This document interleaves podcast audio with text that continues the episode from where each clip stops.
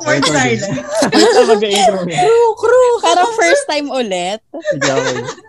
Ayun, hello guys! Welcome sa aming podcast show, Talk the Talk. Chika yan!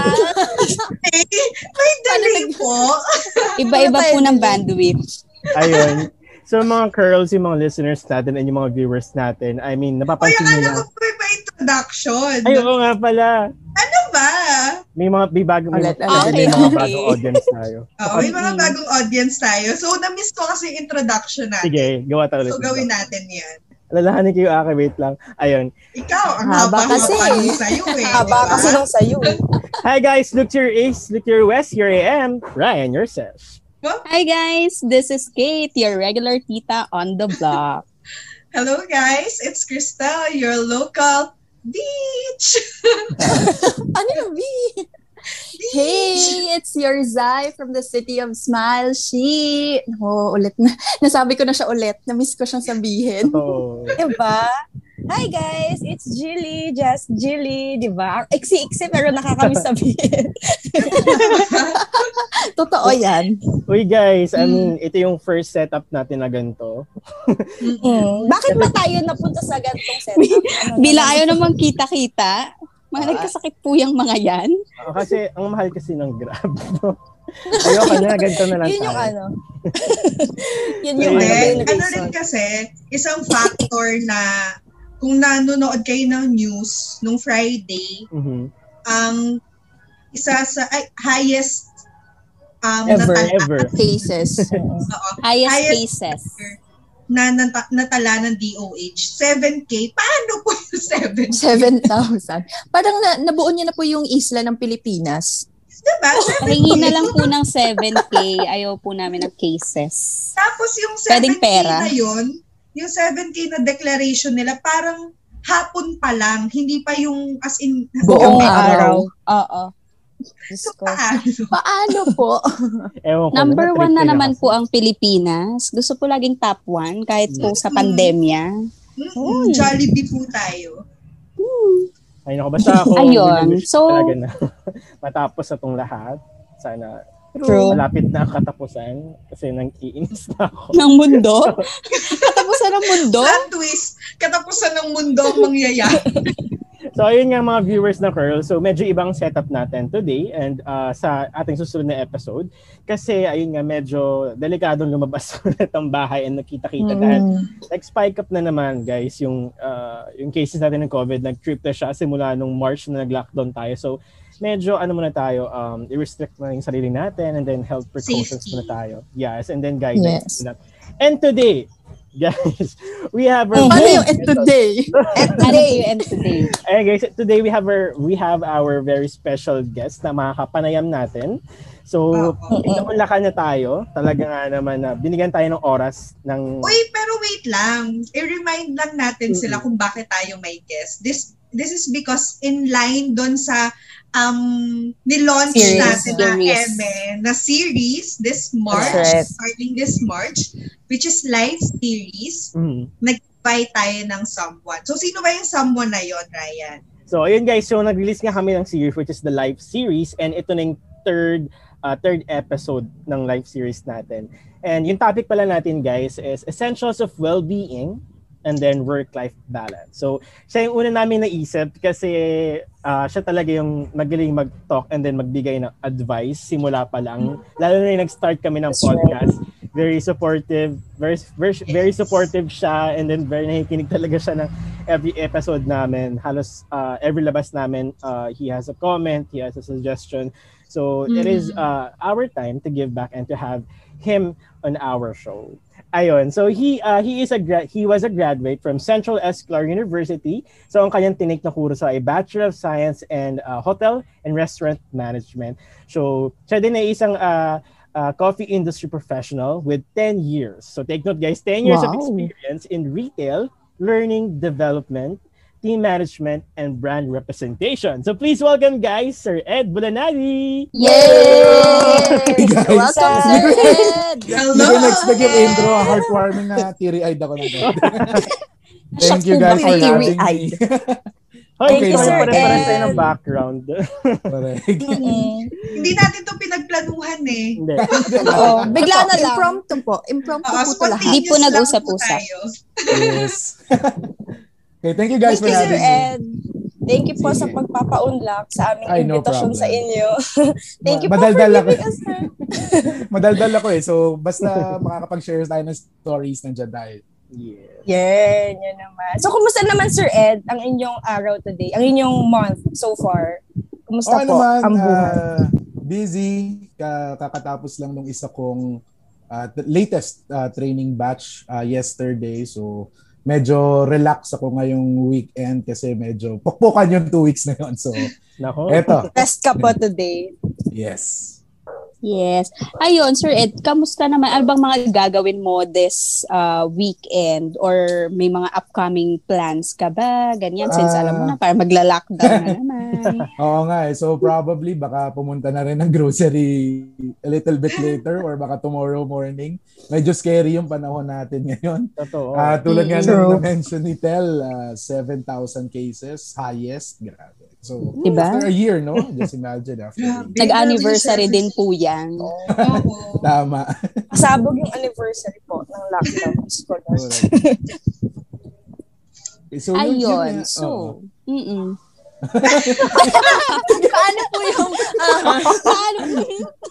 Hmm, okay, sige. Sige, okay. Let's go na sa ating ano, kung ano bang meron dito. Ba't ba natin imbitahan si Sir Ed? Okay. So, ayun Yes. first, sa mga nakikinig and sa mga nanonood. Again, um, wait lang, may ex ko ata yung ano.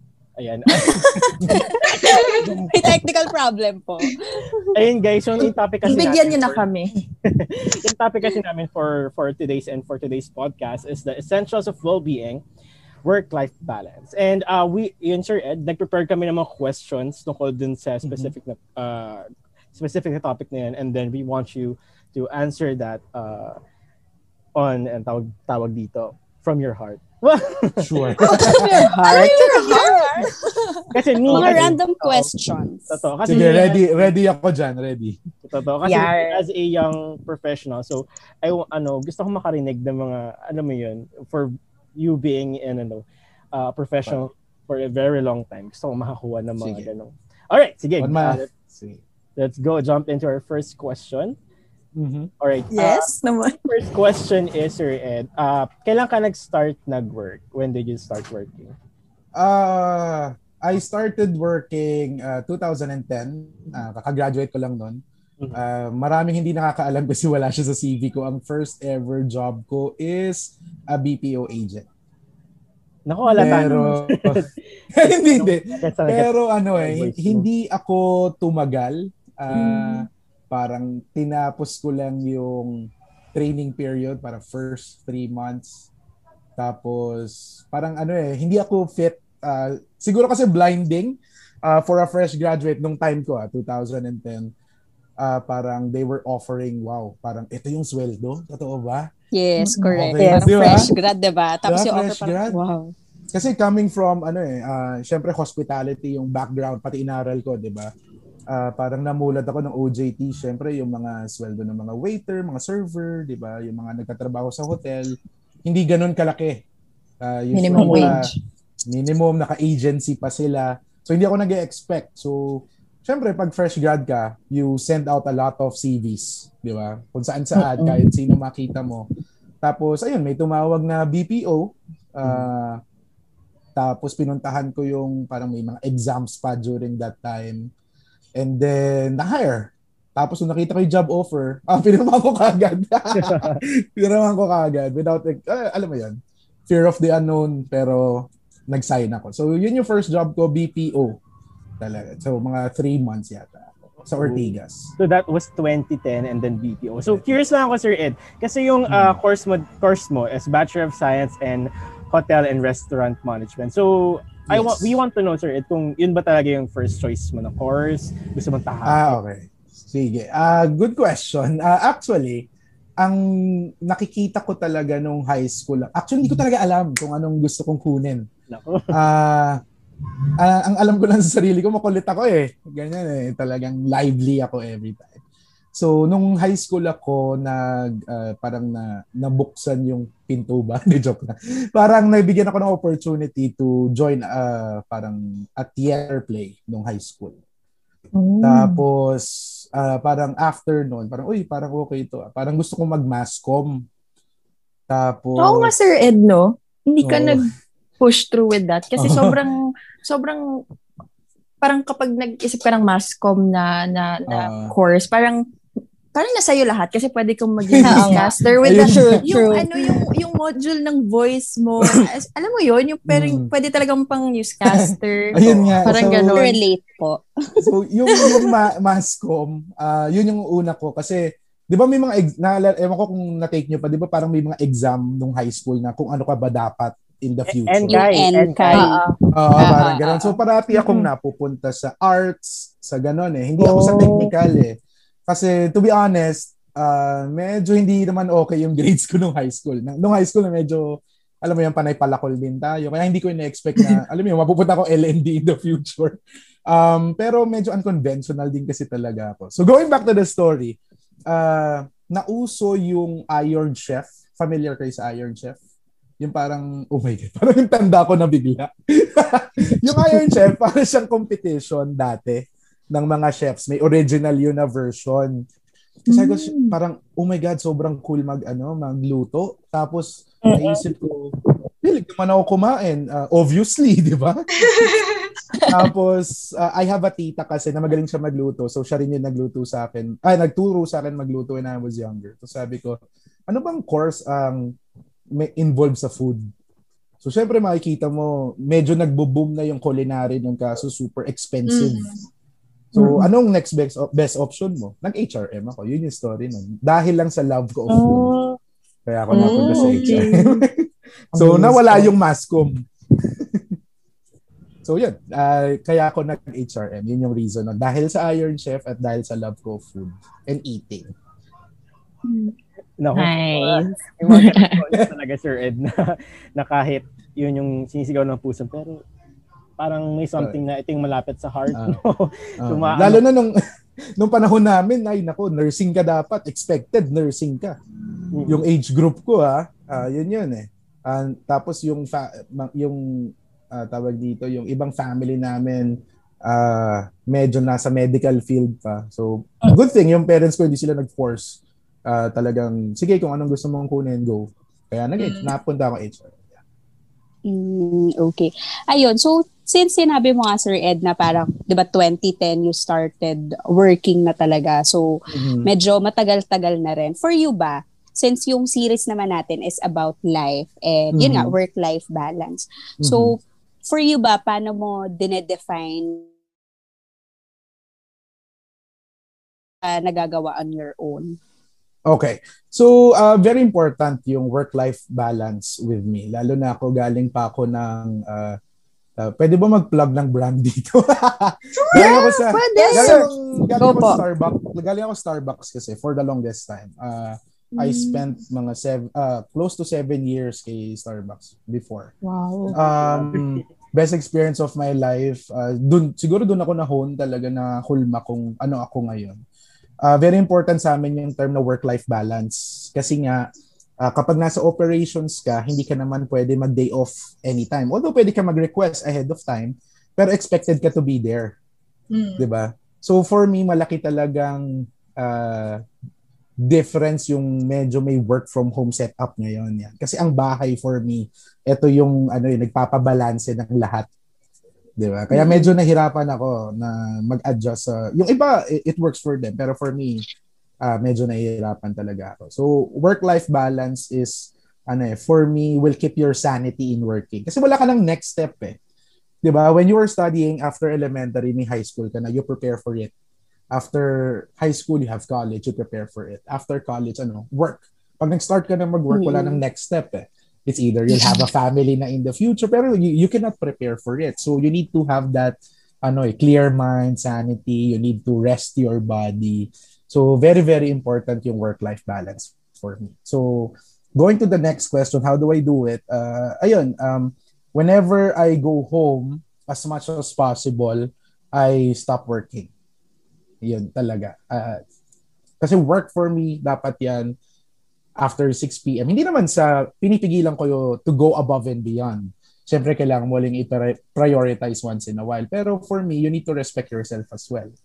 Na when you go home, dapat you spend time with family na do the things that you love, cook for yourself. Kung medyo fitness bomb ka, go to the gym. Yan. Time for yourself. Mm. So very, very important. So for me, ganun ko siya ginagawa. Whenever I go home, as much as possible, hindi na lalabas yung laptop ko on the, sa bag ko. Uh, dati nga, iniiwan ko pa sa office. Pero syempre, pag kailangan naman, yes, I don't agree. mind, di ba? I don't mind opening it up and then giving it a couple of minutes. After that, uh, go back to the family time and then the me time. So, ganun ko siya ginagawa. Okay po. Um, well, sinabi niyo po kanina naman. na... Mm-mm. Go, Jilly. ano po ba? Nahirapan po. De, ayun, sir. Parang sinabi niya din po na very important nga sa inyo yung work-life balance. So, um, curious lang po, if meron pong naging time sa sa career niyo na hindi niyo siya, hindi niyo na-accomplish yung kagustuhan niyo na i-balance yung work tsaka yung uh, personal life. Meron po bang pangyayari na gano'n na hindi niyo Ma- hindi niyo na kayang i-balance? Meron naman. Uh, this happened many, many times na uh, syempre there are instances na kasi ang, ang mahirap sa akin I don't know how to say no kapag may binigay sa akin na task uh, hindi ko siya pag-iisipan. I, I, I take it up as a challenge kasi so I mm-hmm. always say yes tas, uh, tas eventually bahala na kung pag nandun na. So nung nasa operations pa ako uh, I don't mind uh, working night shift. Parang for two years straight yata night shift ako. Mahirap yun ha kasi mm ang uwi ko 3 a.m., 4 a.m. Tapos gigising ka ano 11 a.m., pasok ka ng mga 3, 4 p.m. So parang nawawala na yung ano, tapos may uh, work-life balance kasi may work ka rin on weekends. Mm. Ganon eh. Uh, alanganing araw yung day off mo. Hindi ka makapagyaya kasi yung iba mong friends, family Wala ko, nag-work, nag-work ko na weekday. Uh-oh. Di ba? So me time Hirap. ka. So yun, nangyari rin siya. Um, similar with uh, what we have now sa company na natin, uh, there was a time na, syempre, yung position ko kasi that time, medyo bago siya. 'di ba? Um, although may gumagawa nung similar tasks before, pero nung time na pumasok ako, parang ni-revamp siya. So, uh, kumukuha kami ng meetings, nagpe-present kami even weekends. Alam mo 'yon. So, na nawawala na yung me time na babawasan. So, yun, na, so na-experience ko talaga siya. Kaya buti nga na-overcome. Kasi nakaka-burnout yun. Sobrang nakaka-burnout. Kaya, mm, kaya ako I always tell kapag may trainees ako, if if you feel like parang medyo uh, bugging na, go on a quick 15, 30 minute break, yung mga quick pauses na ganun. Okay lang eh. Tapos you go back focus na ulit. So, yan. Ganun, ganun yung naging style ko. Simple as that. Uy, ano ah, in fairness, nakarelate ako doon kay Sir Ed na yung pagka-night shift ka talaga, ang hmm. hirap mag-balance eh. Lalo na kasi ako din, I started din as a BPO, tapos night shift hmm. siya since America yung um, clients namin. So parang kapag ka yung off mo, hindi naman nila off. So parang, Toro. may me time lang ako kahit gusto ko umano. Saka mahirap, di ba, yung uh, mm-hmm. pag, kunwari, yung uh, minention ni Kate na night shift, Uh, parang pag mm-hmm. natulog ka in the morning, parang lang feeling mo natulog ka lang sa hapon. Yun yung feeling yes, niya, parang correct. hindi iba ka nakaka-recover. Uh, so, iba po yung feeling ng parang tulog ng gabi talaga. Alam mo yun kahit nagpuyat ka, tas gabi ka pa rin natulog. Oh. Iba siya na kahit parang ah, full yung tulog mo sa umaga. Kasi ako ganun talaga ako. Kaya parang, ano, though naka one year lang din naman ako noon. Kaya parang sabi ko, ay, hindi ko talaga kaya to. Parang, mm. siguro yung iba talaga, medyo nasanay na sila with that and kaya na nila yung work-life balance na ganon. And mm. also, agree din ako dun sa sinabi ni Sir Ed a while ago na kapag ka sa bahay talaga, dapat andun na yung ano eh, kumbaga yung bahay kasi iba na siya sa work. So, dapat mm-hmm. pag uwi mo ng bahay, wala ka na masyadong iisipin na work. Though ngayon, medyo mahirap kasi nga, we're working from home. And alam mo yun, parang pagtingin mo ganyan, nag- nag-high sa yung computer, ganyan, parang, uh, tas weekend pa lang, parang nag-high na yung Monday, mga ganun. so, bilis, medyo no? mahirap. uh. Pero ako ah, parang sa akin, personally, ginagawa ko na lang siguro siya na basta pagkapatak ng tapos na yung shift ko talaga, as much as possible kung wala namang urgent with work. Um, ayun, gagawin ko na yung iba na pang sarili ko na. Kasi ang Mhm. hirap eh, lalo na ngayon talaga na nasa bahay ka, ganyan, na konting kibot mo lang, makikita mo, ay shit, ayan yung work ko, ganun. diba? Tama. Mm-mm. Pero Sir Ed, follow-up question lang. May follow-up question lang ako kay Yes, Sir Ed. Mhm. Oo, kasi uh, sabi niyo night shift nga kayo. Paano niyo na maintain yung like for example friends, may mga friends niyo, like for Mhm. example mag-aaya sila tapos Mhm. Alam mo yung parang always kang mag 'di ba sabi niyo kasi parang nag-yes ka palagi, 'di ba? Pero Mhm. nung time na yon, syempre uh, galing kang work and all, Mhm. pag nag-aya sila, nagno-no ka pa rin ba? Or do you still say yes kapag nag-aaya sila kahit pagod ka na sa work? Good question. Parang Depende. paano na paano niyo na balance yung social life niyo nung time na yon? Mm, Depende. So, kasi ako, yung isa pang naging scenario, yung mga best friends ko kasi nung college, ah, karamihan sa kanila nag-abroad. So, wala rin sila. Oh. So, Ah, naging, okay. mm, so, naging barkada ko talaga. Yung teammates ko nung nasa operations pa ako, nung nasa Starbucks kami. Kasi kami yung magkakasama eh. So, what we do, ah, parang we allot ah, siguro mga once a month na mag-chill out talaga, 'di ba?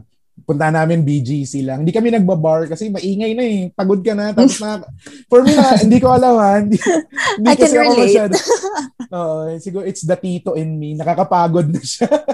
Totoo yan. diba? So, madalas pupunta lang kami, ah, nagda-draft lang kami ng mga barkada ko nung nasa Starbucks pa kami, ganyan lang. Tapos, yung store kasi namin, may katabi kaming whistle stop. So, parang ano rin naman siya, um, chill chill place din, good food, ganyan. So, ayun pa isa, hindi rin kasi ako mainom. so, Mm, ah, okay. hindi man halata. So, more of same. sikain talaga ako, movies, yan. Ganyan yung ginagawa namin dati. Which is, uh, okay din naman dun sa mga teammates ko, kaya nakaka-survive pa rin naman kami na outside of work. Mm, That's nice. Di ba? Hindi obvious yun na hindi ako ma- may- mainom, di ba? Grabe. wala naman Grabe, wala naman judgmental. Wala naman pong judgmental Wala dito. po pong judge na nagaganyan. to be honest, maraming nasa shock doon eh. Maraming nasa shock. Talaga, maraming na siya shock na hindi Oo. hindi po hindi diba- po ba kayo nagiinom or parang occasional type of inom? Ah, ako si occasional. Times a year. Kasi po yung, yung mga Like nandito po, mga- yung mga ano eh, mga marido. Ayun pa isa kasi yung mga yung mga teammates ko dati, um, panay sila, karamihan sa kanila girls. So, ako yung designated Mm. driver lagi. So, Ah. parang kuya eh. Parang, oh, Mm-mm. sige, pwede kayong, hindi naman magbasag or something. Pwede kayong uminom, pero syempre ako yung magme-make sure na lahat kami makakauwi ng maayos. Wala naman Pwede yung kayong ano, maglasing, wala, walang sukahan. Wala, Walang wala, sukahan. wala. Hindi kami maabot sa ganun. Siyempre, po mga yung kaibigan, tagahatid at tagabantay nila. Para, yung best friend ko, parang sabi ng mami niya sa akin, oh, sinundo mo yan dito, ibalik mo yan dito ng buo, ah. Naku, so, ayan.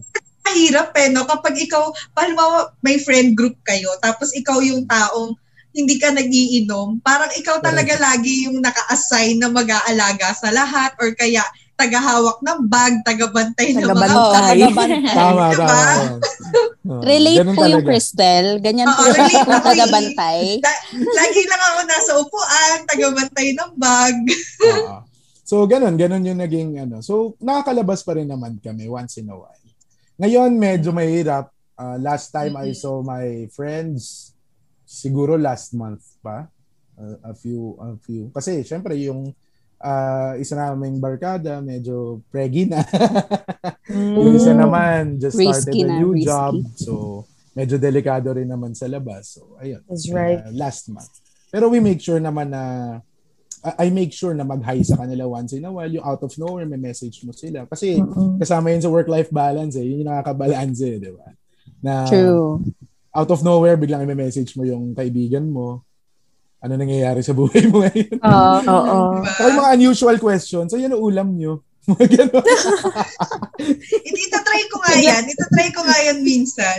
di ba? Yung mga ano ganun. ulam nyo? Ganun lang. Oo. Ano Hi, ulam anong niyo? ulam niyo? Di ba super Or kaya, random, super news. What if no, gawin mo habang nagdi-dinner ka, tapos i-video call mo yung friend mo, uy, dinner Oo. tayo. Oo, ganun. Bigla-biglaan. Tama. Pa-epal po yan, mga ganun. Oo. Eh pa lang, ganun. Minsan video, kunwari yung fiancé ko, video call ko siya out of nowhere. Parang wala lang. Minsan kasi kailangan mo yung quick breaks na yun eh pag nasa work ka. Mm. Yung quick breaks True. na, ah, okay, syempre yung mga inspirasyon mo, kailangan mong makita. Oo. Yes. So, Oh. meron ba kayo nun, guys? Wala. O, Kasi sige ako na, meron wala. ako eh. Okay. okay, so wala. moving on. si Ryan meron. Usapan, naiinis ako. Wow, Nainis po. naiinis po. Nag-walk out po dito sa podcast. Patay po ng camera. So, so guys, so ayun nga, since uh, Sir, si Sir Ed naman diniscuss niya kung paano niya nagagawa yung work-life balance niya. Uh, kayo ba, paano ginagawa? How do you do it? Ikaw, Ate Shibs, paano ka nag-work-life balance? Parang ang hirap niyan sagutin sa ngayong month. Wala. Umiinom po, umiinom po siya ng soju. Naglalak-lak po siya ng mga limang soju. Uy, grabe naman yung lima. Ni- um, right now kasi yung work-life balance ko is hindi na talaga ako masyadong babad sa sa laptop. Yung parang katulad din kay kay Sir Ed. And um, siguro yung month na to, naging challenging talaga siya. I mean, di lang naman sa akin eh. I think sa lahat naman, naging challenging yung month na to. So medyo nawala yung work-life balance ko. Pero uh, thankful ako kasi uh, pinaalala yun nila Ate Kate, nila Tel, nila Jilly, nila Ryan, yan yung mga girls, pinaalala nila sa akin na na Friendship wag mong kalimutan, wag mong kalimutan na may life outside work. Oo. Tapos, um, yung ginagawa ko ngayon, um, I'm reconnecting with with my family, with with my friends. Actually, nung last time, nag-chat kami ng mga high school friends ko. Um, iba't ibang lugar kasi kami. So, usap-usap kami, catch up kami. And alam mo yun, nakakaano lang, nakaka... Paano ko ba? Parang nakaka-touch lang. Wow, nakaka-touch. Paano po yun? Hindi, parang ano lang. Teary-eyed. Ah, binalikan kasi namin yung mga ano, mga, mga high school moments kasi solid ano talaga ako. eh. Parang mas marami akong masasayang moments nung nung high school kasi nga matagal kaming nagsama nung mga friends ko na yon. And Grabe, then ang sakit. Ang sakit. Alam mo, umalis yung Tawa. Alis na lang. Hindi. Mag, ano na lang. Kasi- Mag-leave na lang. Grade school hanggang high school kasama ko sila lahan namin. And then, ayun, after work, nakikipag, ano ako, nakikipaglaro ako sa pamangkin ko. Ayun, parang talagang dinidistract ko yung sarili ko. And, ayun nga, minsan, nag-ano na ako, nag-social media detox na ako. So, hindi na ako masyado sa Instagram, sa Facebook, sa TikTok na lang ako. Good. Doon ako nag, ano, doon na ako nag-scroll, scroll, ganun. Kasi yung TikTok minsan, best. Oo, informative din naman yung TikTok eh. Minsan, alam mo yun, may mga, may mga bad side din. Pero somehow, may natututunan ka din naman doon sa TikTok. So yun, yun yung, yun yung work-life balance ko ngayon. Ngayon. Okay. So, God, kasi- oo, ganito ka. Kasi di ba parang na-mention nga ni Shiva Shiva na parang nagtitiktok ka and all. Um, gusto ko lang i-ask si Sir Ed kasi nga parang na-mention niya na rin naman na parang ito yung mga bagay na ginagawa niya para ma-maintain yung work and life balance. If ever po, parang halimbawa Sir Ed, may nagtanong sa'yo na um, tao or halimbawa kami, tinanong ka namin, like Sir Ed, tingin mo ano dapat yung mga strategies or ano ba yung mga dapat naming gawin para ma-maintain namin yung work and life balance? Okay, very good question. Uh, siguro ako, we need to first accept the fact na walang perfect na work-life balance. Uh, hin- hin- ano siya eh, kailangan talaga uh, adjustments eh, all the time. Pero ako naman, I, I firmly believe na kailangan mo ring isipin yung sarili mo at some point. ba? Minsan nga kailangan mo i-prioritize pa eh. Ah, sa dami na nang nakasama ko. Hindi, to be honest, sa, Parang, hindi, hindi bago sa akin yung burnout eh. Hindi bago sa akin yung burnout. I've encountered that with uh, a lot of teammates before. Uh, hindi ko alam kasi siguro uh, I, I wanted uh, parang positive daw kasi yung aura ko all the time. Pero hindi naman sa totoo. Uh, Siyempre, kunwari, 2019 was a very, very tough year for me and my family. A lot of financial struggles. Pero parang yun, nakakadagdag yun eh, di ba? Nakakadagdag. Mm-hmm. Kasi dapat yun yung escape mo eh, yung family. Mm-hmm. Pero, uh, syempre, part din sila ng priorities mo. Uh, kailangan mo lang, you need to be tough mentally. Alam ko, mahirap siyang gawin. Uh, I've been there, na burnout na rin ako. Siguro, marami nagtatanong, uh, ano ba yung perfect strategy? Uh, for me, wala. Uh, kailangan mo i-accept na kailangan mong uh, mag-adjust, mag-adapt all the time. So 2019 it was a bad year but it doesn't mean na 2020 would be uh 'di ba para a worse year. Pero going going into 2020 parang Parang joke po 'yun. Are you serious? 'Di ba? Nangyari 2020. Pero alam mo 'yon, pero to be honest, kahit may pandemic tayo, 2020 was a better year for my family. Parang mm-hmm. all of us were safe, 'di ba? The financial struggle slowly uh, parang it went away. But oh, andyan pa rin siya. Bills yan eh. Adulting yan eh. Di ba? May yeah. episode kayo adulting eh. Di ba? Yeah, Kasi right. kay Kate eh. being, di ba? Being the kuya of the family, uh, parang I grew up talaga. My, my parents, parang tinrain nila ako na to take care of my younger brother, to take care of everyone. Hindi sa sinasabi nilang may utang ako sa kanila. Kasi minsan mm. yun yung perception, da, 'di ba? Yung mga toxic Filipino mentality na mm. pinag-aral kita, bala mm. kailangan mo ibalik 'yan. Uh, with my family, uh, hindi. Naturally, uh, it was my choice. Mm. 'Di ba? Kasi I saw my parents work hard, 'di ba? Nabigay naman nila lahat ng kailangan namin. Actually, sobra pa. So nung time mm. na sila naman yung nagkaroon ng challenge, syempre I need to step up my game. Kuya, mm. it's the kuya in me. So ayun, uh, I, I just uh, parang pina-strong ko lang yung sarili ko. Give the uh, make them my inspiration. Uh, good thing nandiyan si uh, fiance that time. Parang siya yung naging alam mo yung strength mo nung medyo weak ka na. So uh, tapos uh, ako I recommend that you give time for yourself. Minsan kailangan mong uh, mag-isa yung alone time. Very very important um, hindi naman, hindi ko sinasabing lumayo ka. Pwede ka magbakasyon alone kung kaya mo. Why not? Pero di ba minsan kailangan mo ring to stay in your room, be quiet, read a book, watch a movie on your own. Parang, alam mo yon Painting uh, ka, ganon. Correct. Find, find, find a new piano. Tama. Ganyan. Di ba? Ma-learn a new skill. Mm. Kasi mm. that balances out the stress eh. Meron kang, mm. yung negative energy mo, you can actually turn it into something positive. Kasi yun nga yung minsan maling perception. Eh. We focus so much on the negative, nakakalimutan natin na we always have a positive side on everything. Dalawa yan lagi. Eh. Yan. Yes, correct. Always, That's right. It always boils down to choice. Saan ako titingin? Doon sa negative, sa stressin ko yung sarili. Stress nandyan na yan. Pressure nandyan na yan. Line of work, sa, sa line of work natin, pressure, stress, normal yan eh. Saan ako titingin? Doon ba sa makakadagdag or doon sa kahit papano mababawi ko yung sanity ko? Di ba? So, ganun mm-hmm. yan eh. Correct, uh, correct. Kung mapansin niyo ako sa office, bigla ako, pag naririnig kong medyo tahimik, bigla ako may kakausapin. Nakapansin niyo ba yan? Bigla ko lang, bigla lang ako may kakausapin, may kipagtawanan ako sa kanya kasi you don't know if that guy is having a bad day. Mm. Diba? Mm-hmm. Minsan, uh, example, uh, si HR, minsan, pag payroll, alam kong ano yan, sa Slack mo si Christian once in a while. Patawanin siya ng konti. Yan.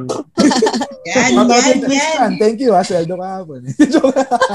di ba? Mga ganun, sa mga BDAs, uh, um, kapag naririnig ko uh, medyo mababa yung energy sa calls, uh, auto yan, sa Slack ko yan. Hindi ko sila feedbackan kakamustahin ko sila. Magkaiba yun. Kasi yun yung trabaho ng manager nila, di ba?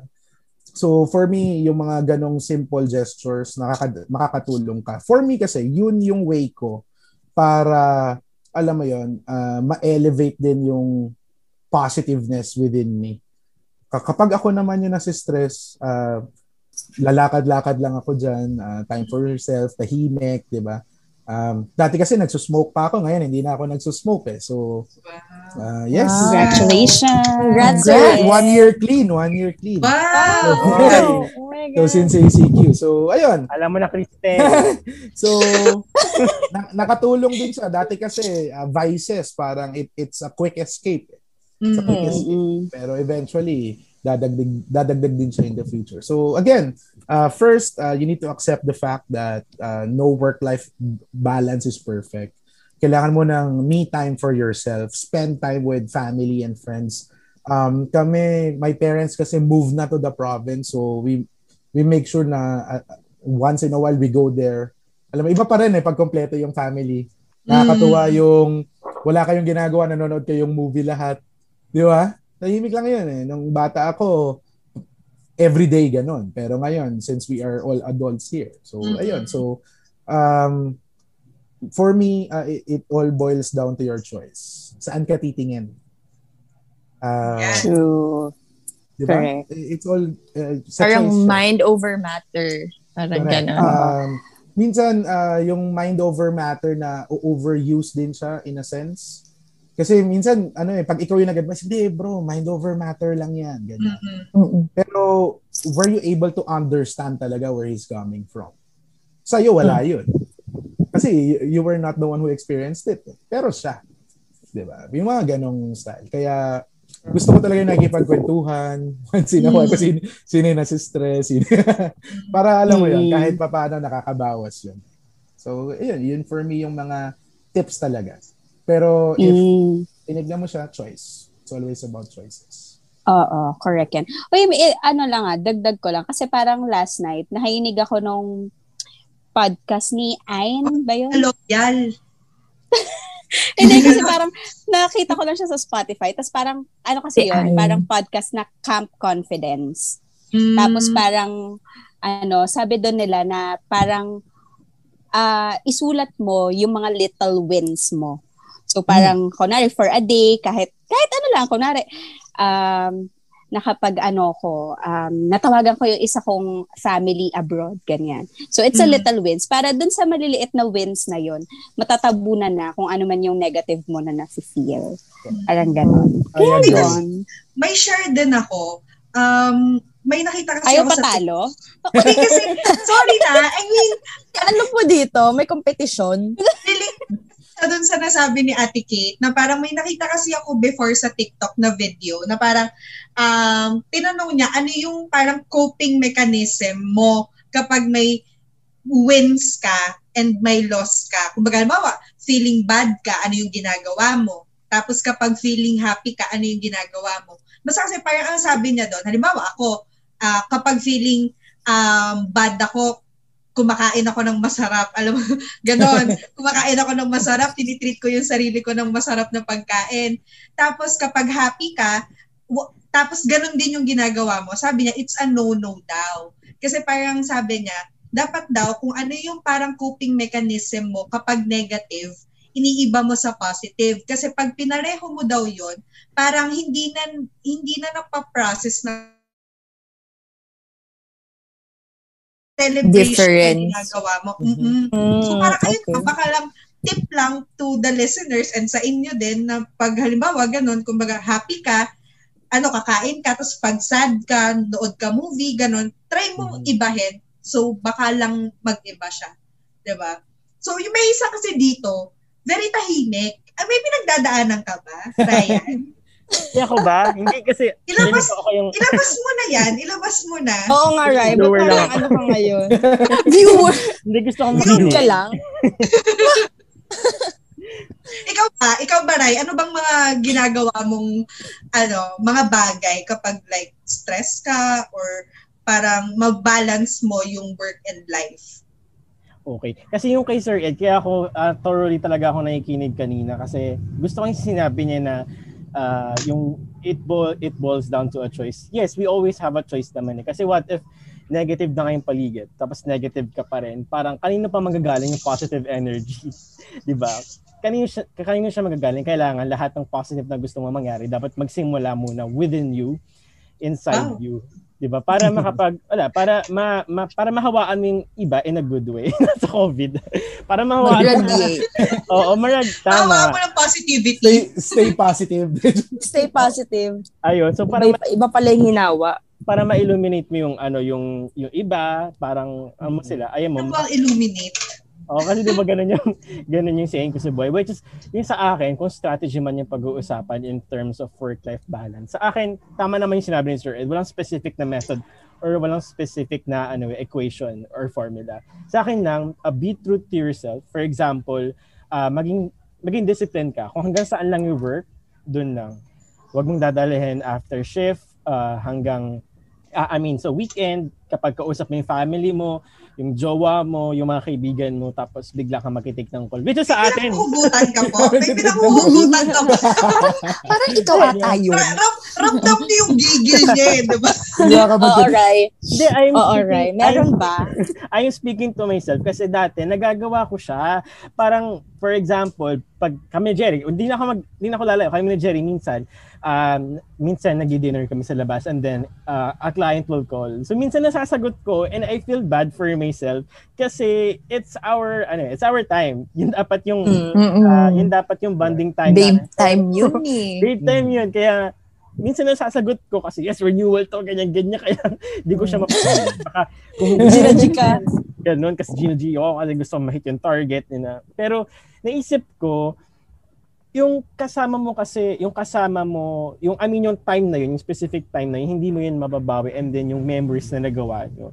Parang, Mm-mm. Tsaka yun yung mas naunang ano, yun yung mas naunang planuhin, yun yung uh, I mean it boils down kung kay Sir Ed, it boils down to your choice. To your choice sa akin uh, kailangan magaling ka mag ano mag organizational skills. Kailangan magaling kang mag-organize and mag-prioritize. Kung sino ba dapat yung unahin mo?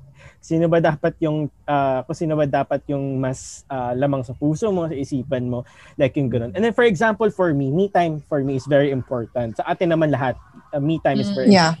pero sa akin talaga very important sa alam niyo. Yeah. Minsan, Yung mga bigla na lang, yung ang haba ng chikahan, tapos biglang mawawala po. ah, bye. Nag, hindi na nagparamdaman yan. o minsan ilang oras kumawala kasi minsan may na yun, nanonood ako together, ano, kas, tulad ng Sir Ed, manonood ng movie, Netflix, ng series. And for example, itong pandemic, sa akin, ma, sa akin hindi yung itong pandemic hindi siya hindi ko siya matitignan in a negative side. Matitignan ko siya up I mean ano yung blessing in disguise. Kasi tayo mga tao Mm-mm. nung nagkaroon ng pandemic mas naging strong tayo. Alam mo yun? Mas naging maingat tayo sa lahat. Mas naging keen tayo on how to observe our cleanliness yung hygiene natin. Mas naging malinis tayo. Di ba kasi kasi last time parang hindi naman sa term pero medyo ano tayo uh, careless tayo sa mga ginagawa natin. Like kung kan-kan na lang tayo nakipag ah, alam mo yun wala tayong specific hygiene management. Pero itong pandemic I mean ang dami nating natutunan na bagay. Like for example ako uh, nakabi- bumili ako ng keyboard and natuto ako mag-keyboard. Yun kasi yun yung yun yung time na medyo mm, ito na naman gagawin ko? Work na lang ba? Ano yung dapat kong gawin kasi ito dapat yung time yung opportunity to to ano to extend your skills to find your new skills and to develop it.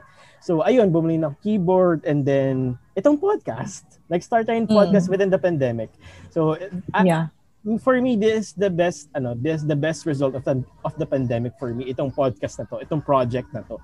Kasi up until now, di ba kina-amaze guys na walang napapagod, walang uh, nagbibigay pa rin ng extra effort. Hindi mo lang alam. Hindi mo lang alam, right? Alam mo lang Eh, kasi nga, di ba? Ito kasi ang escape, ang escape natin. Ito na ang illuminating, guys. Oh, Ito ang yung escape goal natin from reality. Totoo. Sa akin, ito talaga yung pinaka ano ko. Ah, ito yung masasabi kong work-life balance. Kasi after ko ng work, like for example, Friday, mag-usap-usap tayong topic. And then, kayo yung mga co-work, kayo, kayo- I mean, kayo din yung mga co-work ko, pero kayo yung kasama ko sa sa balance ko. So, win-win situation siya. I mean, hindi siya nalalayo, connected siya. Yung ganun. So, dun ako, dun yung nagiging ano ko, uh, nagiging strategy ko, kumbaga, after work, discipline talaga. Cut cut mo na lahat ng tatawag sa'yo or ano, kung, kung urgent man yan or emergency. Kung emergency, syempre, i- take natin yan. So, ayun lang naman, in line na siya with do sa, do sa mga sinagot ni Sir Ed. So, ito Sir Ed, may itatanong si Ate Shib dito. So, medyo, Yes. ano to. Sige. Ayun, kasi uh, Sir Ed, you have already shared kanina yung mga naging job mo, mga Mhm. naging experience mo. So you've been in different industries na rin. So, Mhm. ano po ba yung mga naging learnings uh, or let's say mga learnings na talagang tumatak sa'yo Mm-hmm. Sa Ah, iba't ibang okay. job experience mo? Mm, um, not necessarily with work-life balance. So any learning that uh, yeah, any. encounter ko. Uh, For me, it's not always about yourself. Uh, ganun na yung naging ano ko. Uh, dati kasi when I was starting, uh, sobrang competitive ko. Uh, I really wanted, sinishare ko to lagi sa mga bootcampers. I, I really wanted yung mga personal accolades. Alam mo yun, ako yung nanonotice all the time. Gusto ko ganyan. Eh. Mm. Oo, ganun ako before. Uh, nanging-question ako, bakit siya yung nakakuha ng ganito? Eh, ang layo ng skill set ko sa kanya. Ganun ako before, to be honest. Um, there was a time na promote ako as a supervisor nung nasa Starbucks pa ako. Um, for the first six months, parati akong uh, nafi-feedbackan ng malala ng manager ko at ng assistant manager ko back then. Kasi instead of me influencing my team, ako yung na-influence nila. Alam mo yan. So, nawawala na yung standard things, ganyan, ganyan. Tapos ako, ang argument ko, eh, hindi nyo ma ako gino-good job eh. Kapag may nagawa akong maayos eh. Sabi nila sa akin, ah, kaya ka nga nandiyan sa posisyon mo eh. Hindi mo na kailangan ng good job. It's expected of you na. Alam mo yan. But when your team achieves something, kanino mapipinpoint yun? Sino It's a yung tumulong sa- reflection. Correct. It's a reflection of you. It's uh, parang ano lang yan eh. Kaya ako napunta sa L&D, kaya ako nahilig magturo because uh, for me, the greatest achievement is uh, parang giving someone an additional knowledge. Uh, giving someone a, a, a good tip na makakatulong sa kanya not not at that moment maybe in the long run alam mo yan. Um, for me kasi uh, parati kong tinatanong nung nag-HR ako before sa mga managers what is the difference between uh, inspiration and motivation? Kasi ba- basically parang pareho lang siya eh di ba? Mhm. for me kasi motivation is something na can help you at that specific moment or quickly motivate ka eh. Okay. for me inspiration goes deeper. 'di ba? Oh. hindi mo man siya magagamit ngayon pero in the future if you experience something since na-inspire ka about a certain thing makakatulong siya. So yun yung difference for me. So I would rather inspire someone than motivate them to be good now. Inspire them in the long run. Ganun ako. So I don't mind if uh, Para sa ito, sir. Di ba? I don't, mind if someone is hindi makagets ng mga ginagawa natin. Everyone works in a different speed. So, kailangan ako as a trainer, ako yung mag-adjust. Kasi minsan baliktad eh. Ang ina-expect ng trainer, ikaw mag-adjust. Ikaw yung trainee eh. Baliktad. How, how can they learn? Di ba? Iba-ibang tao, iba-iba ang approach sa buhay. And ang isa pa, Yeah, if- eh, again, going back no na, it, it's not always about yourself or about me. Kailangan, ano eh, if uh, you shine, kailangan everyone around you should shine as well. Kasi one cohesive unit kayo eh. Mahilig ako sa basketball, di ba? Wala naman nananalo ang basketball team na isa lang yung may score. Siyempre, may nakaka-score ng 50 Mm. points pero hindi naman yun yung total score nila eh. Di ba? A- a Yeah. simple analogy Mm-mm. of that. So, again, uh, it's more of you and uh, me empowering a lot of people na kasi minsan we expect too much kaagad to some, from someone. Hindi yun, so it's not supposed to be like that. Kung medyo mabagal, tutukan mo. And then hanggang sa makasabay siya with the others. Ayun, yun yung mga natutunan ko. So, if if uh, the people around me shine, I'm happy. Kahit hindi na ako manotice, I'm happy. Uh, yung minsan may magtanong lang sa akin na, Ed, paano yung ganto-ganto? Tapos ako may nasagot, ah, oo nga. No. We learned something new. For me, fulfilling na yun. Uh, I don't mind na being, alam mo yan, yung star player. It's not supposed to be like that. Pwedeng ako na yung coach ng isang basketball team. Di ba? pag nag-champion naman ng isang basketball team, hindi naman, oh, syempre may MVP. Pero pag Mm-mm. nag-champion, sino ba nag-champion? Team. Team. Yeah. Diba? Malaki lang natulong ng MVP. Minsan, kailangan din Mm. natin tanggapin. May magaling talaga. Yeah, may magsa-stand out siya talaga. magaling. May magsa-stand out talaga. Pero it, it doesn't mean na uh, yung water boy, wala na siyang nagawa. Mm, true. Oy, Diba? totoo. Sino nag- Lahat may Sino contribution. nag-refill ng jug? Sino nag-refill ng jug ng tubig? Hindi walang nainom, di ba? Ah, simple na ganun. So for me, um, to sum it up, uh, nawala na yung ganon. No, once in a while, lumalabas pa rin. Pero mm. it's not always about me. It's about giving out uh, what you can share. And then accepting the fact that you don't know everything. You need to learn yeah. from the pe- uh, people around you as well. So you need to be a sponge. Hindi ka Mr. Know-It-All. Hindi parang oh, hindi tayo lahat. Kasi minsan, uh, di ba ang perception kapag manager ka, magaling ka, trainer ka, alam mo lahat. Hindi. Kung, wala. Kung magaling ka lahat, di sana uh, nag-function to lahat nang wala yung iba. Di ba? True. Ganun lang siya. So for me, everyone has their own knowledge. Kaya pag nagtuturo ako ng confidence, hindi ko siya tinuturo. Kasi you should be confident about yourself. Di ba? Ako ba may sariling podcast, guys? you guys have your own podcast. You should be confident about that. See? That's um, right. true, true. Linya ko sa bootcamp yun eh, na I'm not the best salesperson in our company. Hindi ako yung best salesperson. Di ba? Mas madaming, mas magaling sa akin. Di ba? So, pero, uh, what, uh, siguro ang advantage ko, I'm open. I'm open to everything once in a while medyo nakaka- masasaktan ka, may feedback. Mm. Pero feedback kasi Mm-mm. that would ano eh, 'di ba? Make you stronger eh. Kasi ibig sabihin Yeah, you learn from feedback. Correct. Merong isang manager criticism. Correct. Meron isang manager ako dati, sabi niya sa akin, kapag fini-feed kapag tinigilan kitang feedbackan, doon ka matakot. Kasi in my perception, hanggang doon ka na lang. Na, kumbaga na-exhaust ko na lahat for you. Naibigay ko na, naihain ko na hindi na kita nakikitaan ng potential. Correct. Pero ako, hindi mangyayari sa akin yun. Kasi everyone still has potential. Ang nagustuhan mm-hmm. ko lang yung pag tinigilan kita mag na feedbackan. Feedback is good. Mm-hmm. Huwag mong personalin. It's just mm-hmm. work. Di ba? Kaya yes. for you to get better. Eh. Di ba? Kaya lang, syempre, advice din dun sa mga ibang nag-feedback, kailangan mo ring sabihin ng tama. Kailangan siya maging, mm-hmm. tulad ng sinabi ni Siva, na constructive Mm-mm. Hindi mo sasabihin, eto yung tama, mali ang ginagawa mo. Hindi. Pwede mo naman sabihin yes. na, okay yon Anong na, nakita mo dun? An- anong effect ng ginawa mo? Bakit I try to? Diba? Mm-hmm. There's always a positive way of saying it. Positive script. Meron kami sa calls. Joke. so, ay, ay, ayun. Sorry ang daldal ko, guys. Ha? Pero, ayun nga. Um, you, you need to be confident about yourself Uh, minsan nakaka-burn out talaga, nakaka-stress. Kine-question mo na yung sarili mo. Bakit, why, why are you questioning yourself? Tulad ng sabi ni Ryan, it always should start within you. Di ba? Parang, di ba, yes. may, guide, may guiding light inside of you. So, yan. Uh, yun lang naman. Uh, sobrang, kung sasabihin nila sobrang optimist ko, I don't mind. Uh, optimist naman talaga ako. Pero nakakatulong kasi yun eh. Di ba? To go on, mm. on, on your everyday life. Di ba? Dati, uh, sorry, last, last part.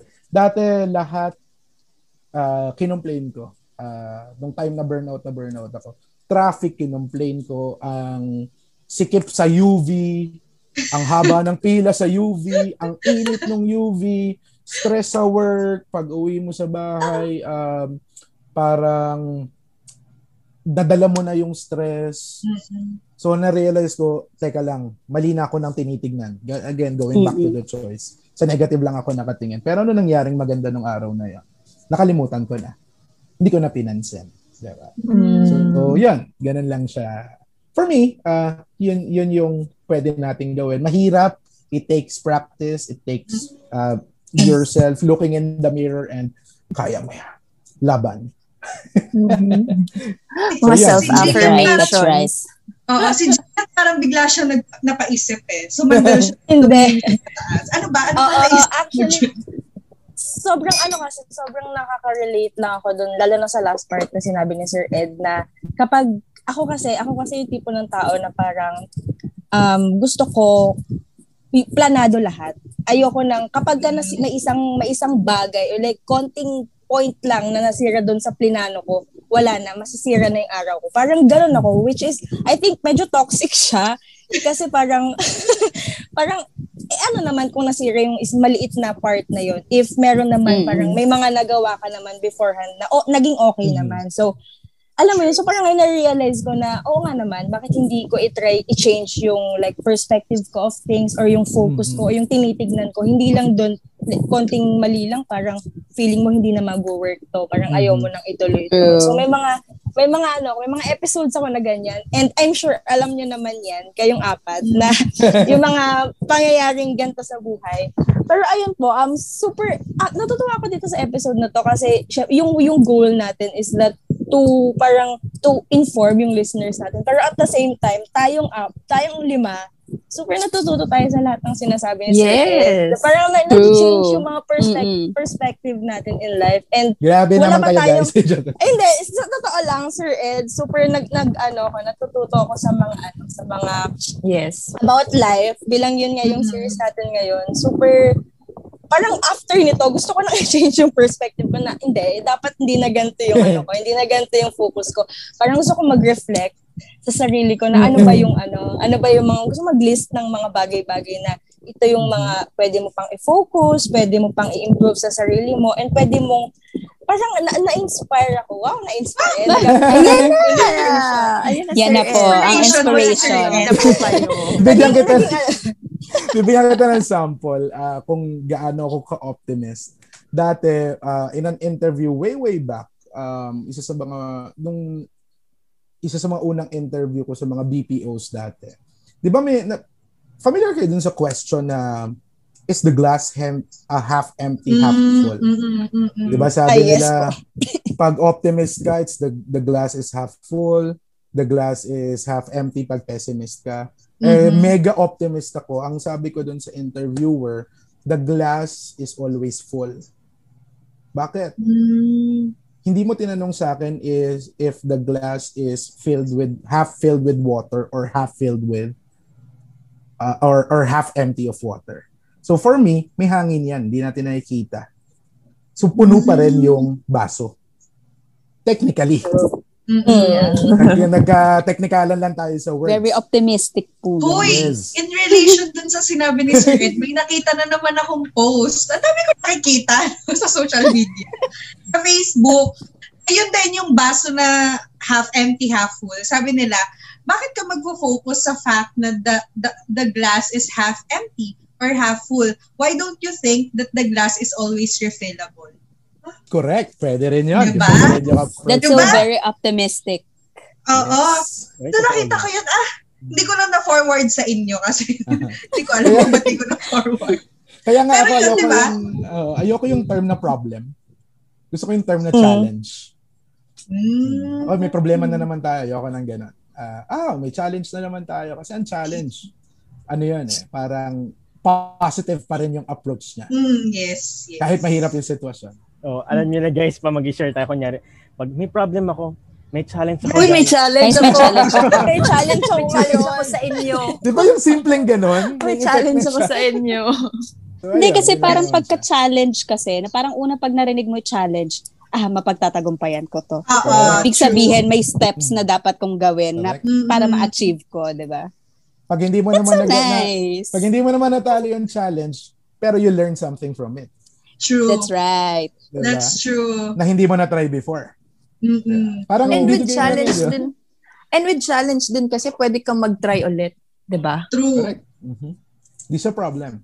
Oo. It's always a Parang never, challenge. na, parang never ending siya. Kasi parang pag challenge, minsan, ang goal mo talaga is to achieve eh. Parang Mhm. achieve the Oo. goal. Parang ganon. So parang mapupush ka talaga to your limits na kung Mm-mm. hindi man pag-work to, iisip ka agad, ano ba, ano ba yung next na, next na work? Pwedeng Ganyan. gawin. Gawin mo, Mm-mm. Diba? Maganda yun. So, ayun na, curls, wala nang problem sa vocabulary. tayong problem na lang. Problem. Challenge. Challenge. Tatanggalin na natin yung problem yan sa Wala na yan. vocabulary natin. Erase, erase Ang pandemic, ang pandemic ay isang challenge lang. Challenge. Challenge. Yes, kasi tawag na malalagpasan natin siya. Mapapagtagumpayan Tawag na natin. client, Miss Cristel, may problem po ako. Ma'am, that's not No. a problem. That's a That's a challenge. challenge, ma'am. Ma'am, challenge Correct. accepted. Gusto ko yan, gusto ko yan. Tapos kunyari mag-define tayo ng tao, parang, uy si ano to, ano siya, problematic na person. Ano, Challenging siya. Challenging Challenging siya. person siya. Sa lahat na pala. Okay. Ino-try sa lahat. pero pero let's try no. Let's try na parang ganun ganun natin siya tignan for a week. Mm. Tapos Oo. magbigay tayo ng feedback Magbabayad po sa ng susunod. Ah, Magbabayad po ng piso pag nagsabi ng problem. Sa susunod Oo. May na, penalty. diba? Oo. May penalty po tayo pag nagsabi ng problem. mag ano tayo, magbigay tayo ng feedback kung ano yung naging experience, kung ano ba yung naging difference nung ginawa natin siya noon for like a week. Isipin mo, Pwede. total, total nagmamanage kayo ng mga tao, di ba? May Isipin mo parang, instead of saying, anong problema mo? Parang ang bigat kagad. Para, pero pag sinabi mo, anong challenge mo? Parang you're willing to help. Hindi, pero di ba, yung manager natin, Very, pag very tinatanong, pag tinatanong tayo, what are your challenges lagi yung term Oo, yung Mm. term niya. na Actually, yes. My God, this is so informative. I love this episode. I love this. Oo, I love My this God. as well. Pero ayun, kasi parang, since yun nga, nab- nababanggit ko naman kanina, mahilig ako mag-TikTok, ganyan, mag-Facebook, mag-scroll, scroll, IG. Meron ako nakita na parang, merong story si Sir Ed ng, ah, parang masterclass? Masterclass ba? Oo, sa, yung sa coffee? oo. Ano, Oo, may that- business po ba kayo, Sir Ed? Oo, meron kaming business nung fiancé ko. So, in-start din namin siya ah, la- actually late last year pero nag-start kami mag-sell ngayon. Maliit pa lang siya. So, Mhm. ano siya, ah, bottled cold brew. So, oh, ayun. So, coffee. Yes, Coffee, coffee, siya. So, ang pangalan ng coffee namin is Hot Cheese Brew. So, Hot ayun cheese? siya. Hot, Yes, hot cheese brew. po. Ang cool, di ba? Kasi si Hutch is yung aso namin. Ah! Cute. Oh, parang ano yung ano, ano yung naging idea or nag-push sa inyo na mag-start ng Mhm. business? Ah, yun nga medyo challenging times. Ah, dream naman talaga namin magkaroon ng coffee business naman. Syempre yun talaga yung background ko eh. Ah, Mhm. Doon talaga ako unang na in love sa coffee. Um, gusto ko sinabi ng parang ready to drink na coffee na unconventional. Kasi Mm-mm. usually ano lang siya, 'di ba? Sobrang milky, sobrang creamy. Ah, hindi ako fan noon eh. Syempre, hindi ko naman hindi naman ako purist pero ah, gusto ko lang nandun pa rin yung lasa ng kape na nagbe-blend with ah, milk or kung ano Yung- man yung ihalo na. Medyo maalat, matapang, ganon. Correct.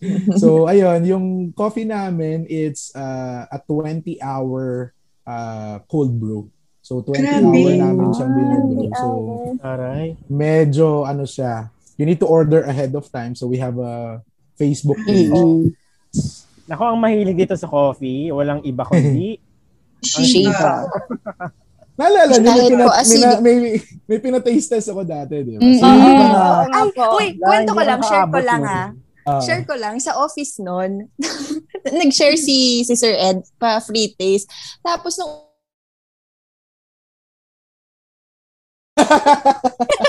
Kasi best, inubos ko ata yung... hindi ko na namalaya. Sabi ko, hala, naubos ko na ata. Well, hindi na pa Ah. nakatikim yung iba. nag-share. Dahil puro din Share. di ba? Puro siya. So. Ah. so, ayun, yun yung business namin. So, you can like our Facebook page, Hot Cheese Brew yung pangalan. Oh guys, Masarap siya, guys. Masarap siya. Alam niya na. True. Ako, tatry natin. Okay. Ikaw ba, Sir Ed, ano ka? ah, ma-cold, ano ka ba? Cold coffee? Oo, Hot cold, coffee ka cold, ba? cold talaga ako. Um, Ah, cold. Mm. talaga. yun yung personal preference ko sa when it comes to coffee. Ah, ang every morning, meron akong four shots ng espresso na over ice. Every morning yun. Ay, wow. So, yun Yung four shots. Gising na gising po. Oh, di ba yung nakikita niyo yung tumbler ko sa office? So every morning yun yung laman nun muna. Minsan yung cold Coffee brew na rin namin. So yun lang. Mm, Coffee is life eh. Grabe. Coffee. coffee. Very ako- coffee lover yan. Hindi ako sobrang familiar with coffee. Nakikita ko kasi pag yung espresso, di ba parang yun yung Ah. pure? Tama ba? Yun ba yun? Yung, Yes, oh, yun yung pure. tas four shots? Grabe, hindi ko. Sanay na Gising na gising po yan. Naka- nakasanayan ko na. So normal na siya for me. Normal na ang four Mm. shots of espresso. Okay. di ba nag-work po kayo sa Starbucks? Kapag, sa, sa mga listeners natin, kasi for sure may mga listeners tayo na mahilig mag Starbies. Starbies yung mga tawag nila. Ganon. meron po ba, ka- kung magre-recommend kayo ng coffee sa sa Starbucks, ano yung pinaka-recommended drink nyo? Ah, gets. That's a very good question, Shi. So, for me, madami, siyempre na nagtatanong pa ako sa, ay, nagtatrabaho pa ako sa coffee. Madami nagtatanong niyan, ano yung recommended mo? Actually, ako wala. Bakit? Kasi coffee is by preference. Lagi. Oh. It, always, it is always up to you. Yung insight ni Sir Ed, no? Parang sa Wow, grabe lawak. Wait, Totoo. Hindi. Tamo, irregular na natin. Hindi, ang, Naging regular host na po. ang, ang, ang, ang, a- ano kasi doon, eh, di ba? Hindi, dapat mag-recommend ka sa akin. Ano ba yung favorite drink mo? So, sasabihin ko sa, oh, favorite ko, edi uh, ice mint americano. Sobrang unusual nun. Magugustuhan mo ba siya? Hindi, di ba? Depende rin sa palate mo. Uh, pwedeng yung Yeah. iba, gusto nila lighter ng ko lighter yung roast ng coffee, yung iba naman nasa dark Mm. side, 'di ba? Iba yung medium lang. So at, ako uh, whenever someone asks me anong ma-recommend mo sa akin coffee, ang una kong question lagi, what do you usually drink? Tapos doon ako Mm. magbe-base kung ano yung preference niya. Tsaka ako makakapag-recommend. Okay, so ito, since na-mention ni Sir Ed na parang by preference, mag-try tayo. Challenge natin siya. Sige. Sige. Mauna ka, Shiva. Halimbawa, ikaw, i-describe mo yung self mo kay Sir Ed. Ano- Tapos ano bang- mag-recommend siya sa atin ng Ano bang Ano? usually mong iniinom si na coffee? Ano ba yung magbigay ka kahit anong drink or something. Katry Eh, ko yung go-to, yung, yung go-to ko din kasi talaga sa Starbucks is caramel macchiato. So Caramel parang, alam mo yun, parang ah, may, may, yung tamang ah, ala, Mhm. o pait pala, tamang pait ng kape, tapos medyo may, may tamis ng konti. Parang ganun yung type of coffee ko. Pero ayoko naman ng pure na parang milk, tapos parang konti-konti na lang talaga yung kape. Parang ano lang, sakto lang yung ano, sakto Okay. lang yung... So, medyo sweet yung palette mo, no? Pwede mong itry yung mga ah, kung may nakikinig ng mga taga Starbucks ito, alam nila ang simple ng recommendation ko. Yung mga ah, vanilla latte, 'di ba sa ibang coffee shop may mga French vanilla latte. So Mm-mm. yun, feeling ko magsushoot yun sa'yo. Pero ako, uh, I recommend siguro kung gusto mo nagbe-blend pa ng konti or mas matapang yung konti yung kape, dagdagan mo ng extra Mm-mm. shot. Yan, mga ganyan. Oh, okay. Tapos, Sige, I'll try kasi pag that. caramel macchiato, medyo nasa sweet side. Mm-mm. Mm-mm. Sino pa? Sino pa yung Sino susunod? Ah, sige, si. Ryan. Si Ryan. Si Sige. Ryan. Ako, same ako with Sir Ed. Cold talaga ako. Alam niyo yan pag sa Starbucks, lagi Mhm. akong cold. So, lagi akong pinipili. Frap. Tapos, ang inaano ko talaga is strawberry. Yun, yun yung favorite favorite ko kasi Mm. sa mga So medyo frap. fruity. Kung kung coffee yung i-recommend ko sa iyo, Rai, pwede kang meron kasi mga kape na medyo fruity rin yung flavor. Usually mga galing sa Africa. Yan, mga fruity, winey. Kung kape Oh. talaga yung gusto mong tikman, pwede kang umorder ng mga latte na if ever yung isang coffee shop nag-offer sila ng mga coffee beans coming from that area. Kung kape talaga yung iinumin mo, mga ganong latte, medyo fruity ang feel nun. Mga ganun pala. fruity fruity pala. Sige. Iba-iba ang mga ano. Pero gusto ko din i-try muna yung sa inyo, Sir Ed. Yung cold, cold. It's a hot cheese. Hot Oh, cheese. hot cheese ba? Sa hot, Oo, hot tatry ko nga yun minsan Hot pagpapasok sa office. Oh, sabihan niyo ako ako pag din. papasok kayo sa Mm. office. Medyo ahead Ako of time na kasi brew ako syempre din eh. ipagbubrew ko kayo eh kasi 20 hours. Yan, yan, yan. Kasi ako minsan pa, yung nagko-cold brew ako pero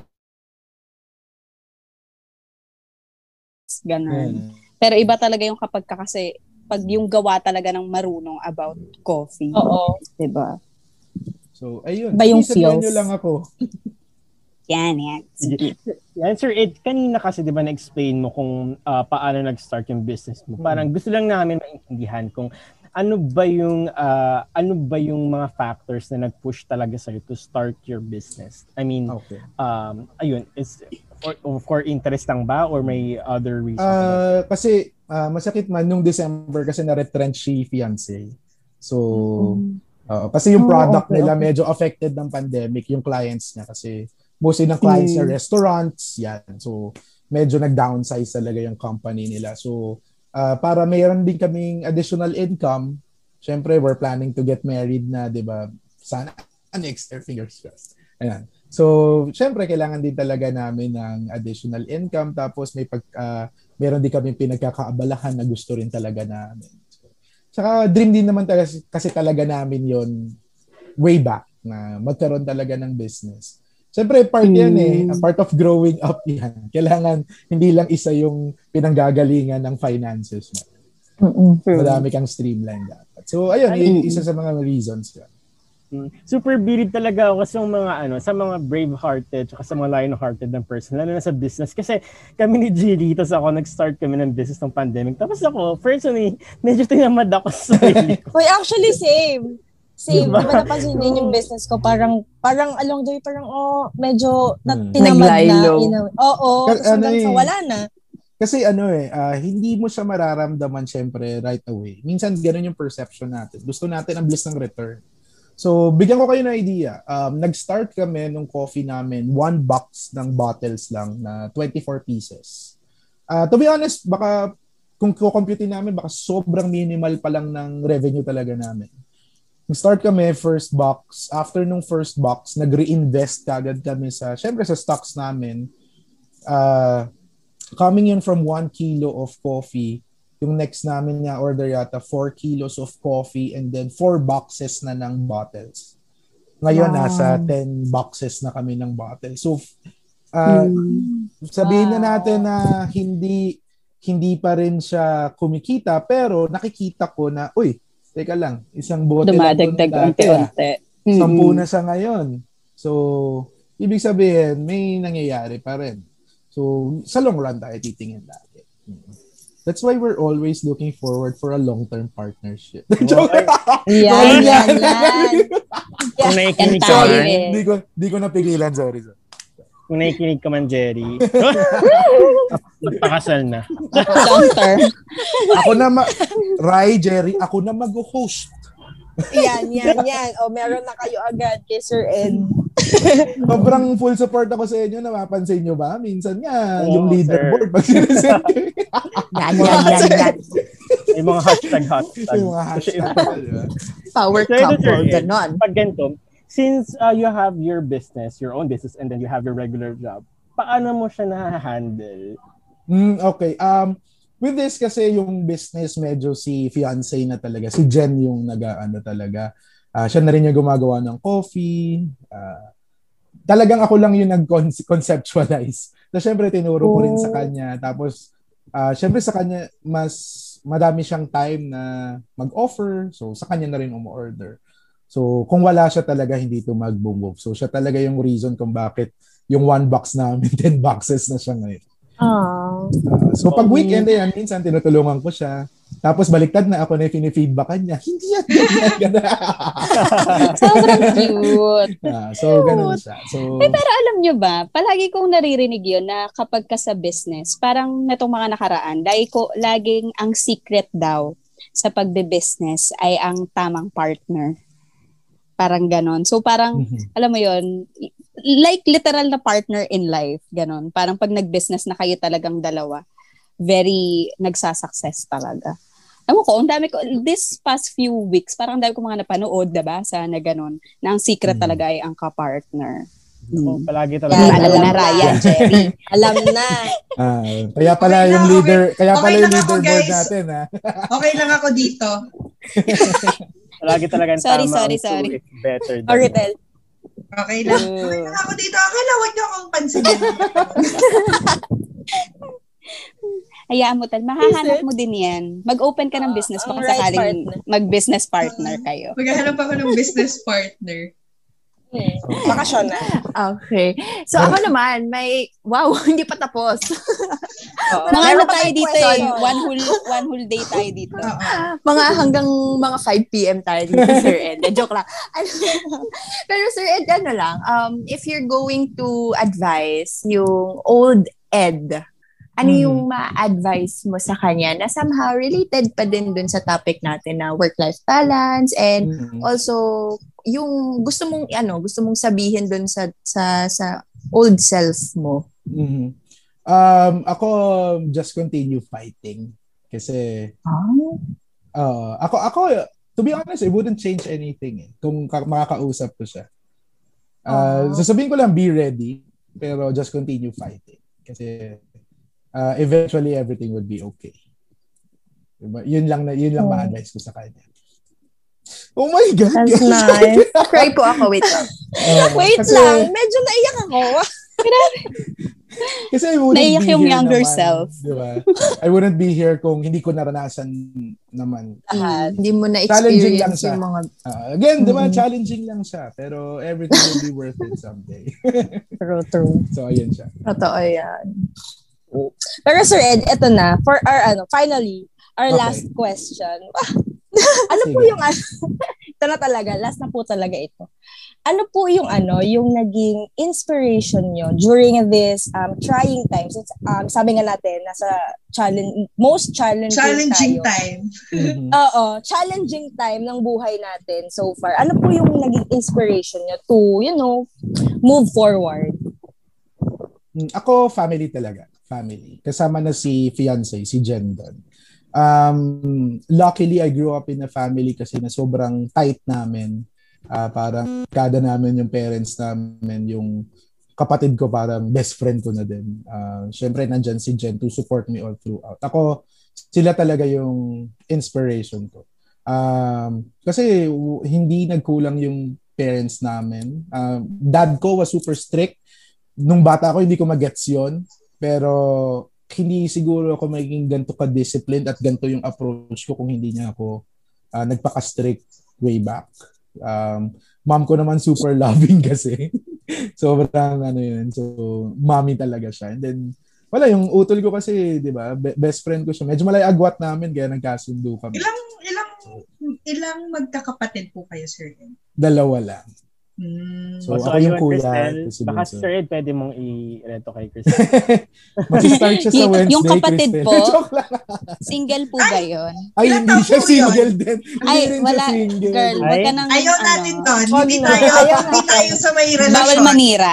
Uh, bawal bawal manira ng pamilya. Ha? Ayun, uh. tapos syempre, uh, inspiration si Jen. Uh, kasi when the time was super tough, uh, may mga times na umiiyak ako sa UV kasi wala na, wala na, naubos na sa bills eh. Naalala ko, Rai, parang nag-share ako sa iyo before. Yes, Meron kang isang post. Uh, yun yung nakwento ko kay Rai. There was a time talaga na umiiyak ako sa UV kasi sobrang bills here, bills there, bills everywhere. Uh, wala akong masabi kay Jen kasi may time na siya yung nagbigay, nagbibigay, pag sweldo niya, binibigyan niya ako ng baon. Alam mo yun?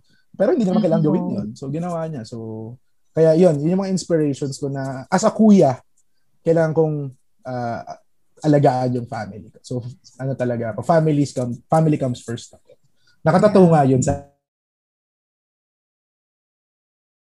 yun yung pinaka main inspiration ko. Then of course, syempre, secondary na dyan yung lahat ng people around me. So guys. Thank, thank you so much, Sir Ed. Wala na speechless na lahat. Very much inspiring. Oo, na-inspire na po ang lahat. Mamaya mag-ano na tayo, mag magsa-self-reflect na tayo lahat. Oo, i-reassess na po namin yung sarili namin. Tapos That's right. yun na po yung yun na po yung bagong us. Ha? Bagong us. Manda sa Monday, mga ano na tayo mga stronger, ano na tayo, stronger Bagong person. Nako guys, Ayun, ako, Sir Ano kasi 'di ba? Par- uh, parang lastly na lang, 'di ba parang kasi pag sinasabi nilang YOLO, you only live once. Ah, uh, minsan kasi ang perception mo noon parang kailangan hardcore ka, mga ganyan, gawin mo lahat. Mm-hmm. Hindi. eh. For me, yung YOLO, uh, since you only have one life, parang make the most out of it. Eh, di ba? Yeah. Don't don't focus Mm-mm. on the negative and focus on the positive. Yeah. Yun lang, last na. Sorry guys, ang daldal ko rin kasi. Ang daldal din po kasi namin. Ed. Ang dami po din namin kuda. dahil dyan, regular ka dito, sir. Okay, Jan. Next episode po. Sa season 3, ikaw na. Naging informative na rin po, finally, ang aming podcast. Grabe.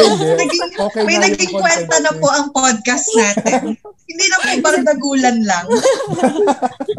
Hindi naman. Okay yung podcast niyo, guys. Ayun, kaya hindi so- ako nag kaya hindi ako nag-hesitate nung message ako ni Ryan. Yeah. Ah, Mga yung tipong biglaan po. Mga biglaan din. Eh, guess kaya natin, Sir Ed. Oh, sige, message ko na. Agad-agad. Sabi ko nga kay Ray, hindi man lang ako nagpakipot.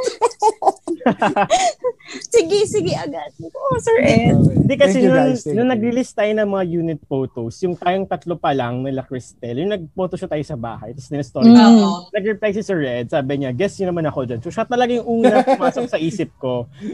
Magkakaroon naman tayo ng guest, and then through visual, I want Sir Ed to be with us and to share to share some Ah. And finally, nangyari Thank you, thank na. Ito na, ito na siya.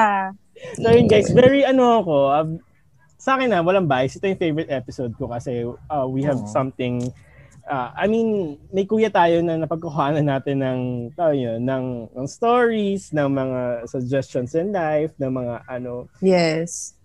So ito guys, ito bigla ko na lang pinasok. Uh, ano yung pulot of the episode nyo? Kung ang magandang buhay ay may pulot of the day, tayo ay may pulot of the episode. Episode. Oh, Sige game. ako, Simulan mo, Ray. Ikaw ba? Simulan mo, Ray. Mm-mm. Ikaw, ikaw nagtanong eh. Sige, sa lahat sa lahat ng narinig ko from Sir Ed's uh, point of view and sa inyo girls sa mga point of view, sa akin ang tumatak talaga sa isip ko is lagi kang tumingin sa positive side. Sinasabi ko nga kanina pa na kung everything goes in the wrong, kailangan doon ka sa right place. Kailangan hindi pwedeng, uh, for example, magulo na yung lahat, nasa kagaluhan na tayo, sasama ka pa.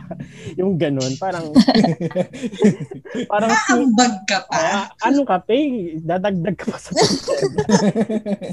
Alam mo yun, parang dun nga sa sa polars natin, you have we have positive and negative. Yes, kailangan natin yan. Yin yang yin and yang uh, concept. Kailangan din natin ng lightness and darkness. So paano mag-shine ng stars kung walang darkness? So well, kung papipiliin tayo, syempre doon tayo sa positive side. I mean, sabi ko nga kanina, lahat ng positive things magsusunod-sunod yan eh kung nasa ano ka, kung nasa positive uh, perspective ka, kung, tsaka kung na, nasa ano ka, right state of mind. Kung yung goal mo ay positive and you have the positive uh, mindset, you have the positive process, and then the steps, and then yung result magiging positive din. And lahat, makaka-inspire ka pa kung lahat positive ka lang and then yung aura mo is talaga nga namang glowing and kulay yellow. Talaga nga namang Wow, wow, wow, wow, wow. sa akin talaga pag pumapasok with pumapasok sa office, si Sir Ed talaga parang ang shiny, ganun, parang masaya na. Grabe siya. Shiny. Hindi kasi makikita mo yung smile niya, nakakahawa. Contagious yung ngiti mo, Sir Ed. Oh. Isa siyang sunflower. Diba?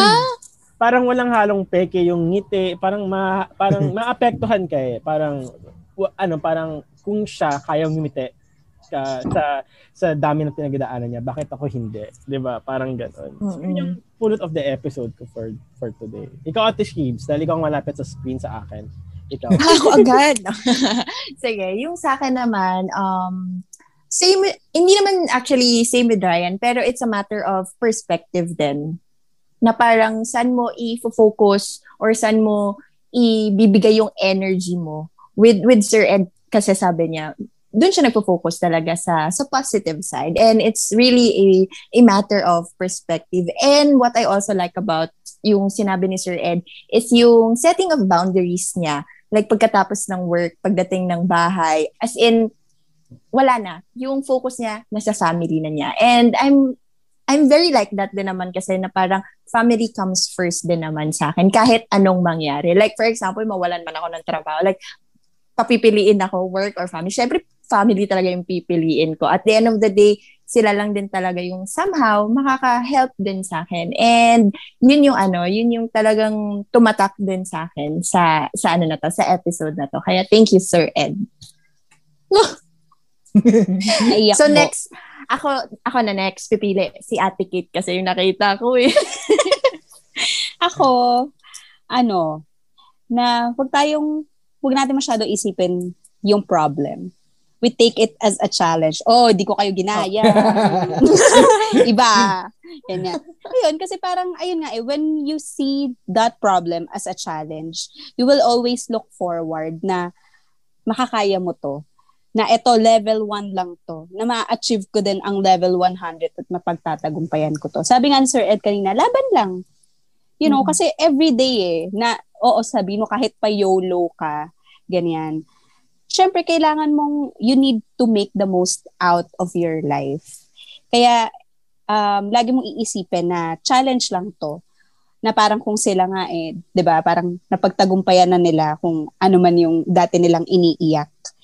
And ikaw na hindi nga ganun kalaki yung challenges mo in life, that maybe siguro mat magtatagumpayan mo din 'yun, 'di ba? And yun, tamang ano lang siguro, perspective lang din na lagi mong isipin na kakayanin mo. Ayun lang naman for me. Sige, ang next I see Ayoko na, tama na. Two hours na to eh. ah, sige. Jilly, go. Wala na naman pumili kay Crystal. Lagi na po hindi napipili yan. Ay, Bye. Hanggang dito ba naman? Personal issue, tell hanggang ha. dito ba naman? Hanggang dito ba naman? Siyempre wala na Ay, tayo sa bahay ni Crystal eh. Ginamit lang po. Pero ayun, um, kung meron akong ano, isang ah, napulot dito sa episode na to, is yung keep on fighting. Yun talaga, yung parang la, nasa last part na yun na sinabi ni Sir Ed, yung advice niya sa old self niya. Parang keep on going kasi yung mga, yung mga bad days, yung mga challenges, parang part naman na talaga siya ng life and part siya ng journey natin um, towards doon sa future self natin. Katulad ng mga nangyari sa past natin, parang hindi, hindi din naman tayo mapupunta sa kung nasan tayo if not for those challenges na napagtagumpayan natin. So if napagtagumpayan natin yung mga challenges na yon na before, nung nandun tayo sa time na yon akala natin hindi na natin siya malalagpasan. Then, um, malaki yung possibility na ito, itong challenges na pinagdadaanan natin ngayon, ah for sure, ma- malalagpasan natin kasi naging stronger na tayo ngayon dahil sa mga advice ni, ni Sir Ed. Wah! So, Sir Ed, thank you so much po talaga. Sobrang na-inspire Thank po you, guys. Wow, wow, wow. Okay, Tel, ikaw na. I choose you. Okay lang. Okay lang ako. Bah, ako naman, since nasabi nyo na kasi yung mga possible na sabihin, siguro parang yung isang lesson na napulot ko throughout this podcast is that um, I want to be someone who inspires people instead of a motivator. I mean, wala namang, wala namang, hindi ko naman sinasabi na masamang maging motivator. Kasi what if yun din naman talaga yung kailangan ng person or ng friend mo or kung sino man, di ba? Pero yun nga, parang na-realize ko dun sa sinabi ni Sir Ed. Parang oo nga, no? Parang mas maganda na mag mag-act ka or parang magsaserve ka as an, as an inspiration dun sa tao. Kasi parang pag motivation kasi kind of putting a pressure, alam mo yun, parang may little pressure kang binibigay doon sa tao. Unlike kapag inspiration, parang hinahayaan mo siyang tumakbo sa sarili niyang pacing na parang okay, nandito lang ako, aantayin kita hanggang sa magawa mo kung anong gusto mong gawin. So, parang ayun lang, parang gusto ko lang maging tao na na ganon, na maging inspiration. Wow! Kasi nga magiging Saint Crystal of Las Piñas. Can I get an owa-owa? Owa, owa. So, ayun. Ayun, ikaw, Back Sir to you. Ryan. Ayun, ikaw, Sir Ed. Kung may, kung may final say ka sa amin or sa Mhm. mga nakikinig sa atin, ano yung maipapayo mo sa mga, since work-life balance nga tayo, and then yung mga Ah. younger, mga young and mga young adult professionals. So, ano yung mga pwede mo Mhm. advice uh, on how they will balance their their lifestyle? Ah, ako always think of yourself din. Minsan kasi yun yung pinaka ah, unang nawawala eh kapag nagwo-work ka lalo na on ah, younger gen younger generations talaga. Alam mo Grabe naman. so a little bit grabe yung mga naman kayo kay Ate Kate. Uy! Younger generations pa to. Uh, again, uh, uh, life is hard given na yun. Uh, madaming challenges. Um, you need to be, ano eh, you need to be ready. Kung sa work-life balance man yan, um, it's not always about work. Kasi kung, kung pababayaan mo yung sarili mo, paano yung work? Di ba? Kasi kailangan mo yung sarili mo to be effective eh. If yung work medyo nabu-burn out ka na, uh, you, you need to stop, rest for a while, recover, and then go back, uh, focus na. So, yun yung ma-advise ko. Do not rush things. Do not rush things. It takes time. Trust the process. Naniniwala ako. doon. So, again, think of yourself. Kasi you need yourself to function well. And, syempre, to be effective. So, yun yung last uh, advice ko siguro for this episode. Ang pak. Ang sarap sabihin ng for this episode. So Hashtag. So my next episode po, Sir Ed. ano lang ako. Hashtag. Yan, again. yan, yan. Hashtag choose yourself, choose you, choose your mental health, choose your comfort. Ayan, Sir Ed. Sir Ed, oh, time para i-plug mo yung business mo sa ating mga listeners. Oo okay, nga, Sir so Ed. Promote your business na. Those who are listening, uh, please like our Facebook page, uh, Hot Cheese Brew. So again, it's uh, 20 hour cold brew. So 20 hour namin siya binubrew. So we have four initial flavors pa lang as of the moment. So we have a classic cold brew, a sweetened cold brew, a cold brew latte, and then a cinnamon cold brew. So yun yung flavors namin. So oh. if you want for the prices, you can PM us na lang. So yeah, thank you, you, thank page, you so much. You have page, Sir Ed?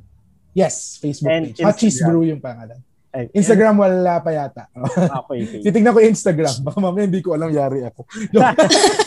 Nako, Facebook Lagot ka kay page. fiancé. Meron yung Facebook page, yes. matry. Ayan. So, yan. Order na kayo guys sa mga mahilig mag-coffee, ganyan. Order Mura na kayo. siya. And, It, it's, it starts 85 pesos lang. Pinaka-expensive Oh. namin. 110 lang. Uy, Oh, ah. diba? Affordable Yes. na yan, ah. Gising sa na one- gising kayo sa 85 pesos. Doon ako sa 110. Yung 110 may ribbon kasi. thank you. Thank you, guys. Ayan. And before natin i-end tong episode na to, since sobrang tagal na natin, ang dami nating daldal, pero I hope naman na na-inspire namin kayo. For At sure. syempre na-inspire kayo ni Sir Ed. Ayan. Plug ko lang din ng FB page namin. So, hanapin nyo lang Talk That Talk, Chika yan. And our Instagram page at Talk That Talk Chika yan. So, kung meron pa kayong mga suggestions, comments, ganyan na gusto nyo i-tackle natin, uh, message nyo lang kami. Ayan, so I think masyado nang tayong na-inspire. Speechless At na alam ko mga gutom na din kayo, ganyan. Dahil na-inspire na tayo, ito ng panahon para mag-inspire na rin tayo ng iba. Tara na. wow! Okay, let's go. Okay, bye. Ayun guys, sa aming mga listeners and viewers, maraming salamat sa pakikinig. And then, abangan lang kayo sa mga su- susunod na episode kasi madaming pa kaming guest. Uy, wait Yeah. lang lang. May meron lang akong iaano. If, guys, if nagustuhan nyo pala tong bago naming setup, let us know. Okay? Para Hindi na na gagawin magkita-kita. namin. Ah, hindi na kami nag-grab. Mahal eh. Para makatipid na kami. Oo. Yan, share nyo lang sa amin ang thoughts nyo sa aming bagong setup. Tsaka Yeah. i-upload din namin ang mga episodes namin to our YouTube page. Yes. So, That's Yung right. YouTube subscribe natin. nyo naman kami guys. Na nilalangaw na. masyadong Nilalangaw na YouTube. Sabi ng mga Video. tao, pasub, pasubscribe, subscribe kayo, wala naman kaming mapapanood. Pamang content. Ayan. so, Dalawang hanapin nyo lang din. pa rin hanggang ngayon. Mm. Talk that talk chika yan. Tapos mga mukha naman namin nandun. Ayun, i-upload subscribe ko. kayo guys. Yeah, na-upload natin. Yes. Edit-edit na naman ako. Walang kakausap sa akin. Ha? Okay. Pag me time ka dyan. o, Jerry, alam mo na ha. So, Sir Ed, Sir Ed, we want to Yes. extend our gratefulness and our pasasalamat. Hindi na English. we want to, we want to extend our ano. Or ano, pasasalamat. No problem. Thank you so much then, guys. Thank you. Maraming thank you salamat, much. Sir Thank you. Sir Ed. Thank you, Sir. Ed. po for your time. And guys, maraming salamat sa pagtutok sa aming podcast uh, podcast show which is the Talk That Talk. Chika yan! Chika Bye, guys! Bye, guys. Bye, Sir. Guys. Bye. Sir Ed. Thank you, Sir Ed. Thank you.